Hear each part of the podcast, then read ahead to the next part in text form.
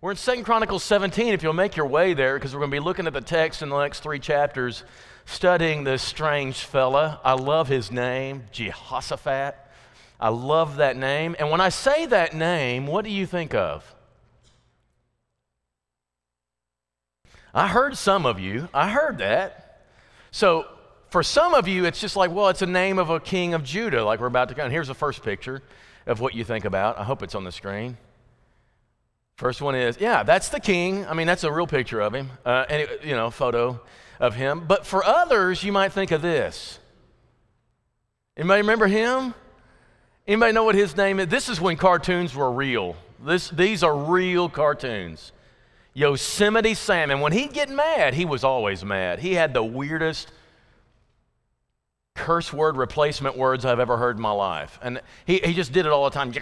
And you hear it all the time. But one of them was jumping Jehoshaphat. Anybody remember this phrase? Yeah, I don't really know. Nobody knows where it came from. The first time it appeared was in 1866, but where it came from and where you would think Jehoshaphat's jumping, I don't know. But for the young people, this is a test. Where do you last remember it? Okay, so uh, you have to, we're going to go back into the summer here for a little memory uplift. There was a guy who hypnotized people, and he hypnotized several people on stage, and Melissa was going, This ain't real, this is fake. They, I'm telling you. Okay, so anyway, so as they're doing that, everybody on st- all the men on stage had a baby. I don't, I just, just go with me on this, okay? They were pretending like they were having a baby, and they had to name the baby. And it gets around to this man on the stage, and the guy asked him, What's the name of your baby? And he said, Jehoshaphat. Now, who would come up with that? Who would just off the top of their head think, I'm going to name my kid Jehoshaphat? Well, that's David Underwood, great guy, a Harding student, ex Harding student, graduated doing youth ministry stuff. But he also was at Caruso the week after when we were studying Chronicles. And guess what his king to study was? Jehoshaphat, I think that's why he was thinking of it. Anyway, he actually, it, it, was the most, I was in the floor laughing, Abby was in the floor laughing, and Abby was, uh, and Melissa was saying, it's not real, it's fake, it's not real. And I asked him the next week, I said, Do you remember that? Was it real? Did you make it up? He said, I'm telling you, no one made anything up. That's really what. You can be hypnotized for entertainment. And he was. I just spent a few minutes wasting time talking about David Underwood's baby, Jehoshaphat. Anyway, that's where young people might remember this name. But we are going back to the Judah king real quick, and he is an amazing fella. He's worth imitating. Uh, we're going to study this guy and look at chapter 17. We're in verse, the first six verses that was just read a moment ago. I just want you to see the characteristics of this guy. It says, Jehoshaphat, his son, reigned in his place. Asa was his father, and he was a good king. He ended kind of weird with that disease of the feet thing. But then when Jehoshaphat took over, he was really good. He strengthened himself against Israel. I want you to notice that number one. He strengthened himself against Israel. He had an alliance with his sister nation Israel to the north. They worked together, but he strengthened himself against them. He wanted to be in alliance with them, but not unduly influenced by them. And so he was able to create this ability to be independent, even though he was interdependent with them. Here's what I think is great about that we, church, have to be in the world, but we cannot be of it. You don't have the option of saying, forget the world, let's do our own utopia. No, that's not what God called us to. He wants us to strengthen us, us to strengthen ourselves against the world, and then go out and be in the world. How do you do that? Well, He found a way to be uh, kind of in association with Israel, but not of Israel. I love that line. It's a great thing for us. He placed forces in all the fortified cities of Judah, set garrisons in the land of Judah and the city of Ephraim that Asa's father had captured. The Lord was with him because he walked in the, my version says, the earlier ways of his father David. I love this. What's it mean, you think, when he says he chose the earlier years of David? What's that mean? Before Bathsheba, before Uriah, before counting the people, he went back to the David Goliath David. He went back to the poet David, the psalm writer David, the one that was close to God when he was on the run away from Saul and he was relying and pouring himself upon him, he chose, he didn't just choose, I'm going to be like David, I'm going to be the best of David. I love this. I love it the way Paul says it, right? I want you to imitate me as I what? Imitate Christ. Don't just imitate me, pick the best parts. Right? I want my kids to pick the best parts of me because there are some bad parts. I want them to pick the, you know, the chicken and throw out the bones kind of stuff we talk about. I, oh, oh, so he, he was discerning about who he was going to model his life after. I want to choose the best of that. I love that line. That's nowhere else in Scripture. And then it says, He did not seek the Baals. He sought God of his father and walked in his commandments, not according to the practices of Israel. He made a conscious decision to reject the Baal option and pursue the God option. This was no automatic thing. He had to make the choice no to this, yes to this, when both options were abundantly available. I love the choice he made. Notice as we continue and he had great riches and honor. All Judah brought tribute to him. His heart was courageous in the ways of the Lord, courageous for God. He couldn't just like put himself on cruise control and do the right thing. He had to be courageous and overcome obstacles and other options. And, and when he did that, he, he made those hard decisions. It takes courage for us to live the way of God in the world we live in. You have to have courage because you can't just say yes to God. You must say no to the world first because it's in your face. That double decision is intense. Now, even the best stuff is yet to come. You ready? You're going to keep following this list that's out there. I didn't have, I didn't know it was Dylan leading, leading the, uh, reading the scripture, but I could have gone longer. But I want you to notice the next the verses and see why I chose not to include these in the reading. In the third year of his reign, he sent his officials Ben-Hail, Obadiah, Zechariah, Nathanael, Micaiah to teach in the cities of Judah, and with them the Levites, Shemaiah, Nethaniah, Zebadiah, Asahel, Shemiramoth, Jehonamah, and Bliblah. I didn't want him to have to read all that stuff. You know what these are people? These are people who are Levites that have been trained in the Word of God. They've brought up in the and notice what he does with these people. It says that he got them and they taught in Judah. He scattered them around the nation. Take the book of the law of the Lord with you. Don't just have everybody come to the temple. You go to them. You take this out there and you teach them the ways of God. I want to I want to set up Bible class. They went back, he went through all the cities of Judah and taught the people. This is amazing. No one's done this before. It's like, don't just ask them to come in the temple. Go out to them and teach. Let everybody know. Equal opportunity. We're going to come to your home city. We're going to come to your house, whatever. We want everybody to know the ways of God. It's one thing to have a nation, a, a, a, a whole tribe of priests called Levites, but what happens when they go to every other tribe and they teach the law of God? I like what EEM does. It's one of the missions they have. They, they want to send that Bible all over the world. Send the Bible and then find people who can go get that Bible and teach it to the people. And every, that's the whole thing. Let's get it out there. We want it to be out there. I love this. What it means is, I don't want you just to hear applications in sermons. I want you to be able to have access to the Word and apply it in your own life, just like we talked about this morning. Then in chapter 18, he's approached by Ahab to go to war with him. We studied this last time. We're not going to go into this story. I'm just going to remind you of what it was, but we are going to point out one detail that the chronicle writer includes that the king writer didn't.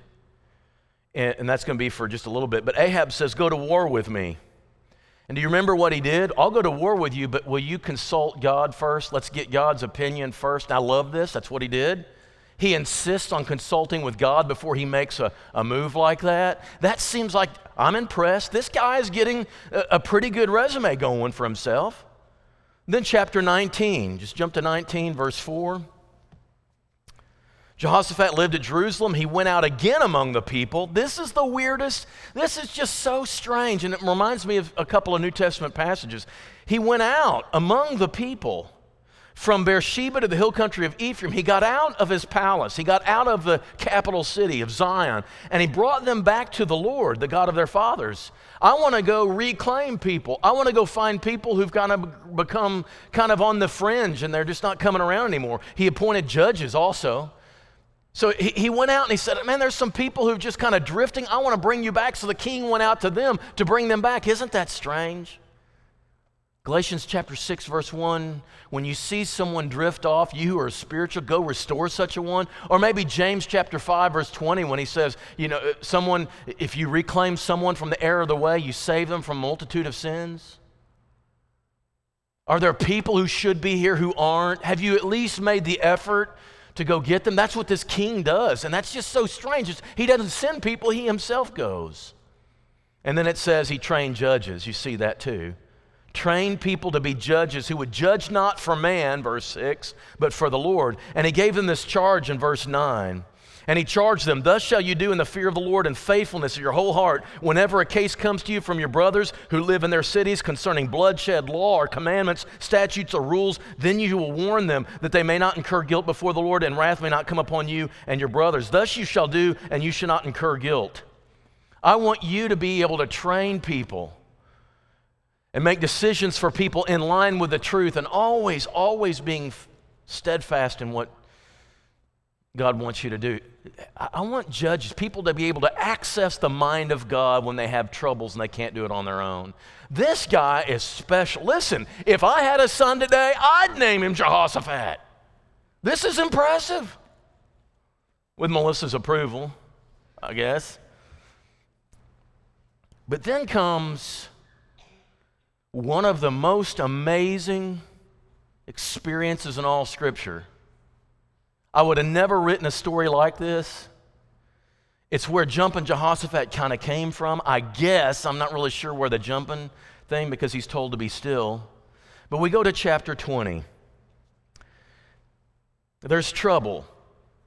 Two nations join with another nation. They conspire against Jehoshaphat for battle, verse 1.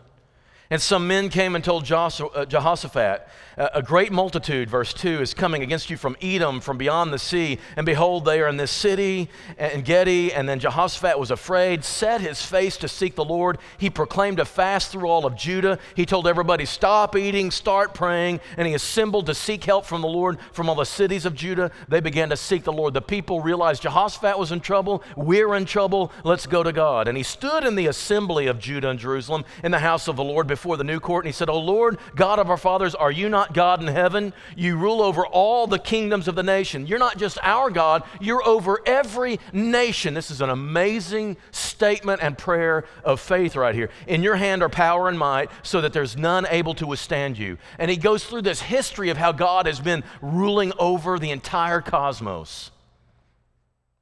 And he asks for help. Verse 13. Meanwhile, all Judah stood before the Lord with their little ones, their wives, and their children, and the Spirit of the Lord came upon Jehaziel. Doesn't get any easier. Son of Zechariah, son of Benaiah, son of Jael. Okay, you get the idea. A Levite from the sons of Ahab, uh, Asaph in the midst of the assembly. And here, after his great prayer, it's a beautiful prayer. After that prayer, this prophet stands up and says, I got a word for you.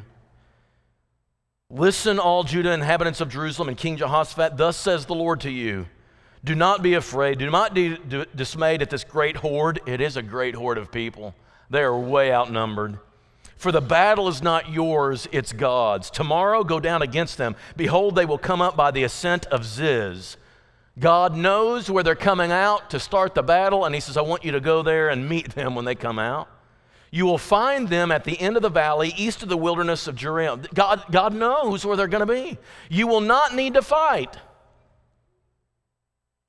Forget the armor, forget your swords and spears. You will not need to fight this battle. Stand firm. This sounds a lot like what God told Moses and Israel at the Red Sea. Stand firm, hold your position, see the salvation of the, Lord, of the Lord in your behalf, O Judah and Jerusalem. Do not be afraid, do not be dismayed. Tomorrow go out against them, and the Lord will be with you. Then Jehoshaphat bowed his head with his face to the ground, and all Judah and the inhabitants of Jerusalem fell down before the Lord, worshiping the Lord. And the Levites, the son of Kohathites, and the Korahites stood to praise the Lord, the God of Israel, at a very loud voice. Okay, so they had praised God. So here's what happens the next day all Judah, kids, wives, older kids, named, listed, stood before the Lord. Jehaziel comes out and tells them, Don't worry about it, we're going to be taking care of this. And so they bowed and the Levites worshiped. The next morning they went to where God told them to be. Jehoshaphat told the people, Trust the Lord, He will establish you and you will succeed. He got the nation's song leaders, all their Mitchells and Matts. He got them all together at the front. I'm serious about this. This is their battle strategy, church. This is all they did. They didn't have weapons, bows and arrows, and all that stuff. They put their song leaders in front. I'm all for that. And I want you to sing, Give thanks to the Lord for his steadfast love endures forever. Sounds a lot like Psalm 136.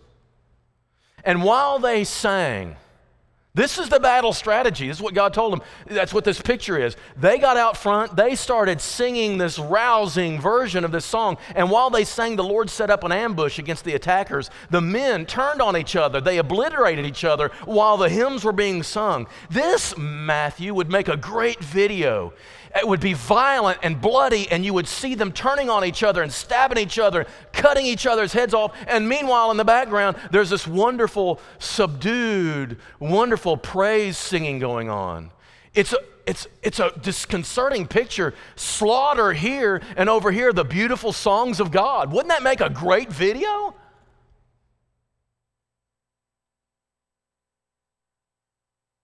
Amazing grace right? Right in the gut. I mean, all this, this, all this going on here, and all, the, all they're doing is singing. They're just singing. People looked at the enemy and realized that not one of them were alive left. They slaughtered each other. God created a confusion. And they hit pay dirt with all the spoils, and they went and got all the stuff they needed from the battle.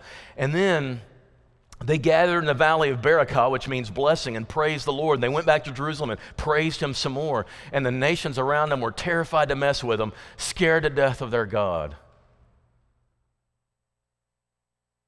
And I remember as a kid saying to my parents, Do I need to go on Sunday night? It's just singing night.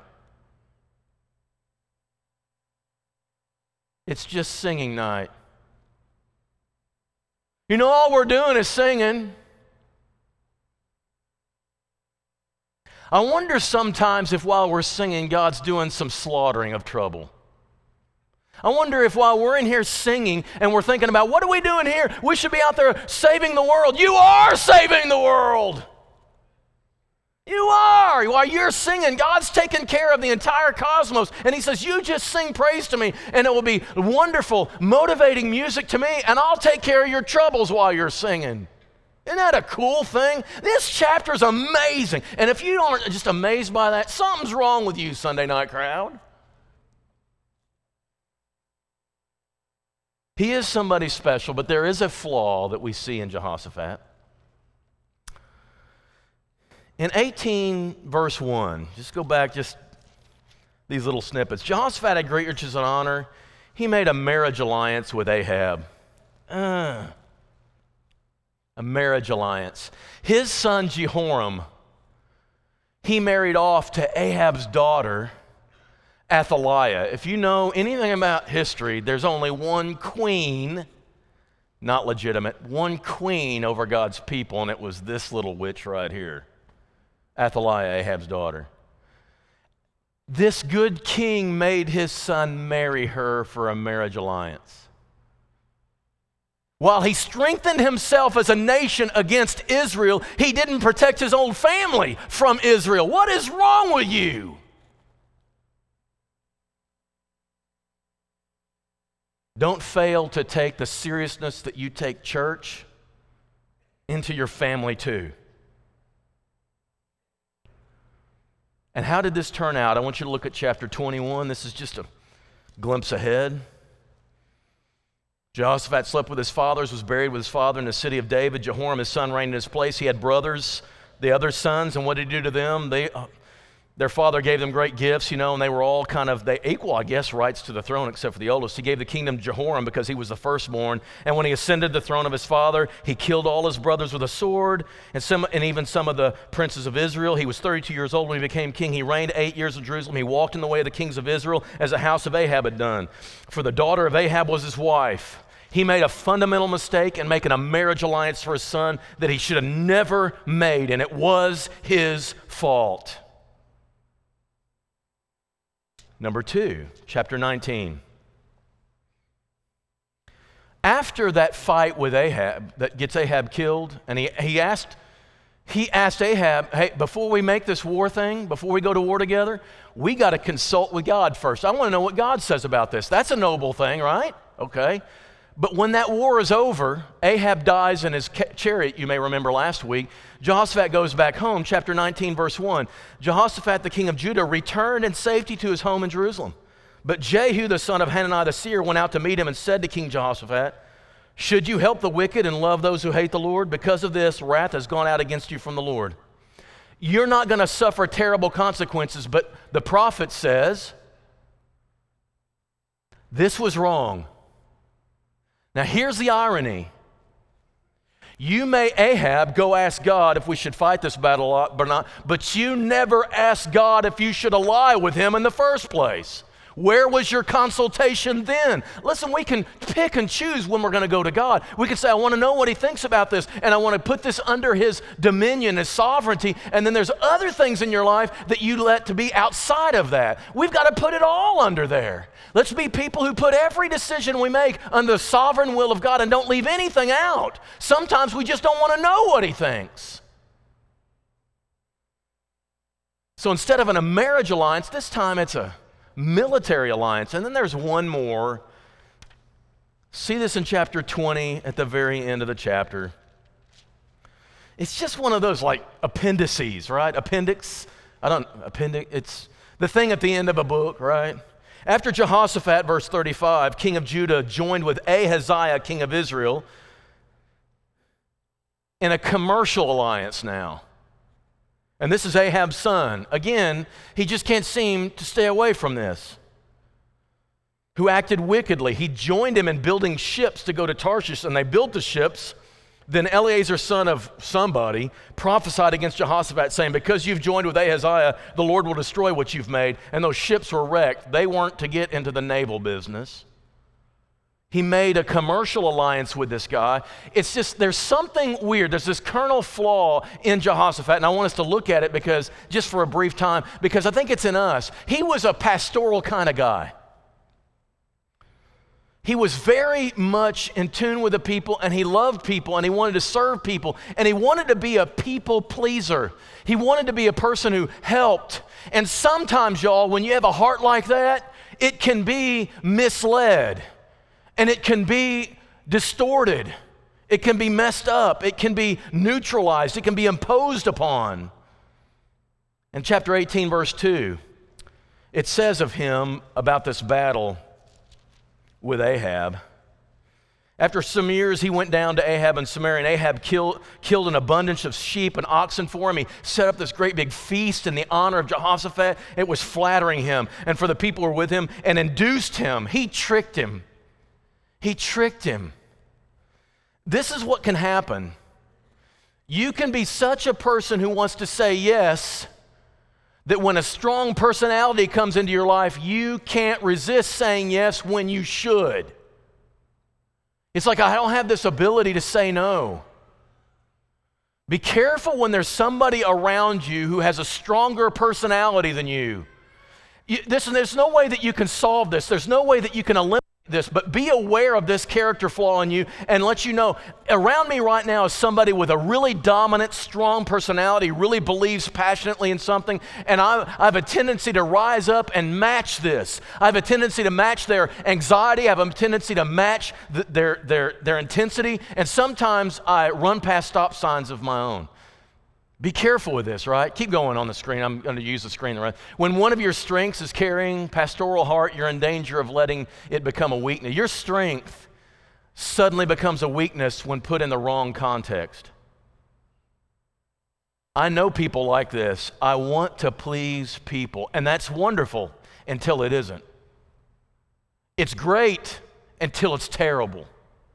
And often you don't know it until it's over. And you know, we had the greatest of intentions. Yes, you had the greatest of intentions, not the greatest of wisdom. Hit it one more time. There's no cure for this, like I said, but you need to be aware of this. Everyone, everybody, nearly everybody in ministry has this. Nearly everybody in ministry has this. And you have to self regulate and learn to discern what the wise thing is. Go to the next screen if you would.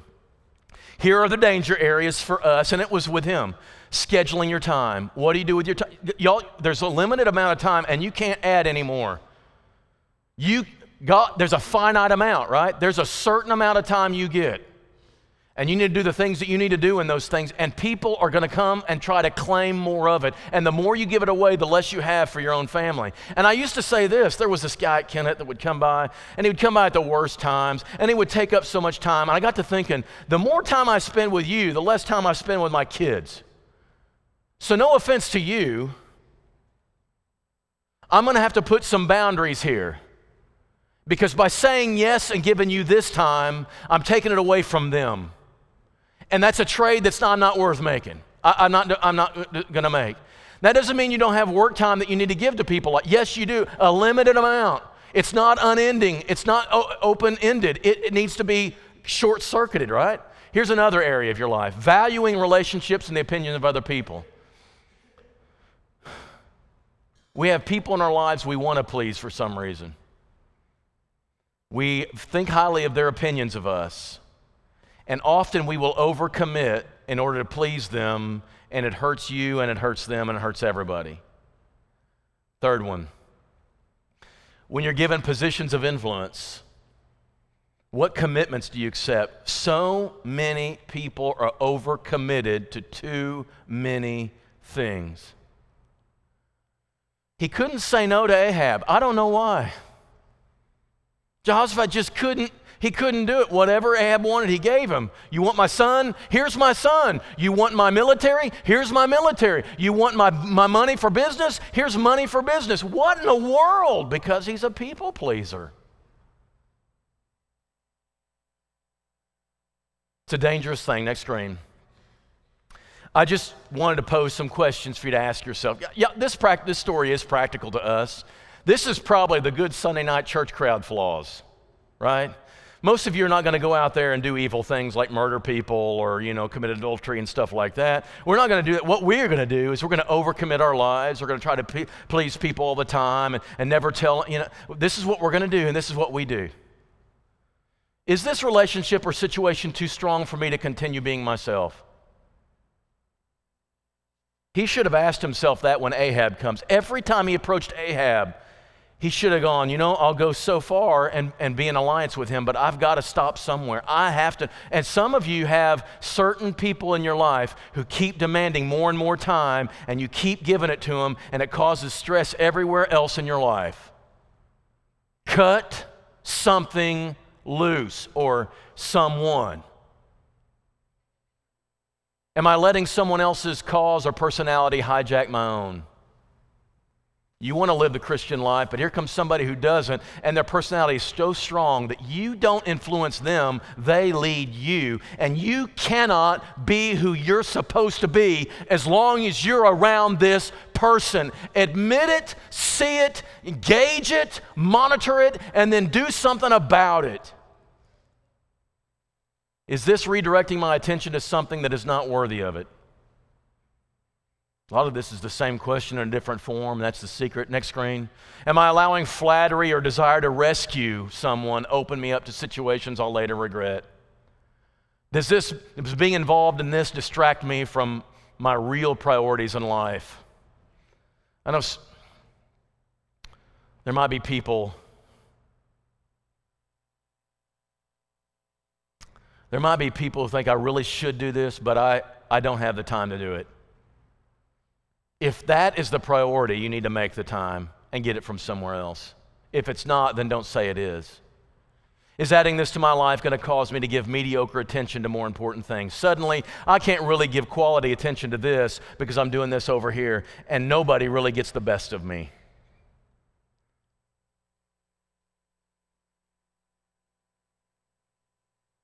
That's Jehoshaphat's flaw. He just couldn't say no.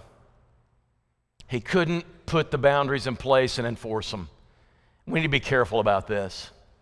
A couple of things I want to say before we conclude, and that is I'm wearing an LSU tie. LSU's playing tonight. Why am I wearing an LSU tie? Because I couldn't stand putting on an ASU one right now. Uh, so, I'm thinking about Mac because he loved LSU. He'd be proud of me. He'd send me a card and he might even put a $2 bill in it this time. I also have a friend who watches every one of these sermons some point in time, and I'm, I'm testing him to see when he texts me and says, I heard that. His name's Joe Yale. He's a pediatric dentist in uh, Louisiana, and he watches every single one of them. And he sends me this little note every once in a while. I just want him to know I'm thinking about him. I hope that his team wins tonight. Okay, so LSU. The Coker funeral is Wednesday here at the building at 11 o'clock. For those of you who are, I don't know if we announced that or not, it starts at 10 and then service is at 11. And Shirley's going to need our support. She is a hero to me, how she handled all that for the last few years. An amazing woman who's a living sacrifice for God and taking care of her family. I just think that's a cool thing. And there's somebody who, because of memory loss and taking care of your loved one at home, misses out on some other things in the family. And I, I, think about her when I think about this sermon because I'm thinking she had to miss out on a lot of those grandkids thing. Now, she got to participate in a lot of it, but she missed a lot of it taking care of her husband. And I wonder if sometimes you think I'm missing out on something. And I want to tell you something that I think. I think the example that family has of what she provided and being there for her husband was exactly how she could care the best for her grandkids. Let them see what you do when you're family, when you're married, and you got to stay home.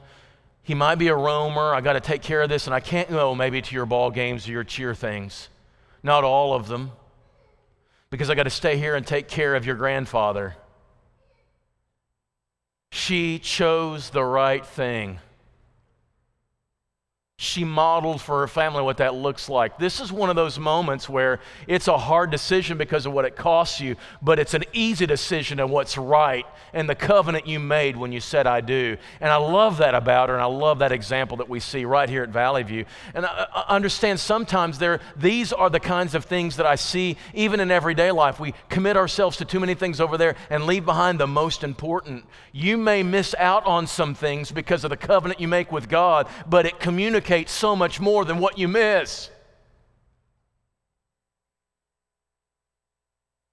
We should be like Shirley, we should be like Jehoshaphat.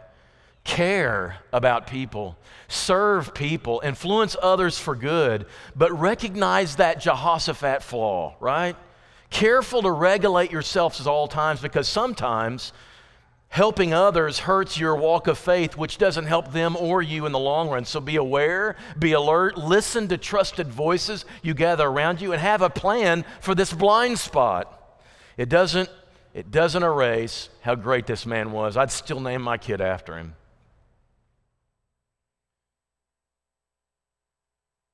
But being a person of God means we make difficult decisions sometimes about the relationships we have and the things we do. If our faith doesn't have the power to overrule some relationships we have, to determine how we spend our actual time out of principle to the words of Scripture, then it's not really God who's sovereign in our lives.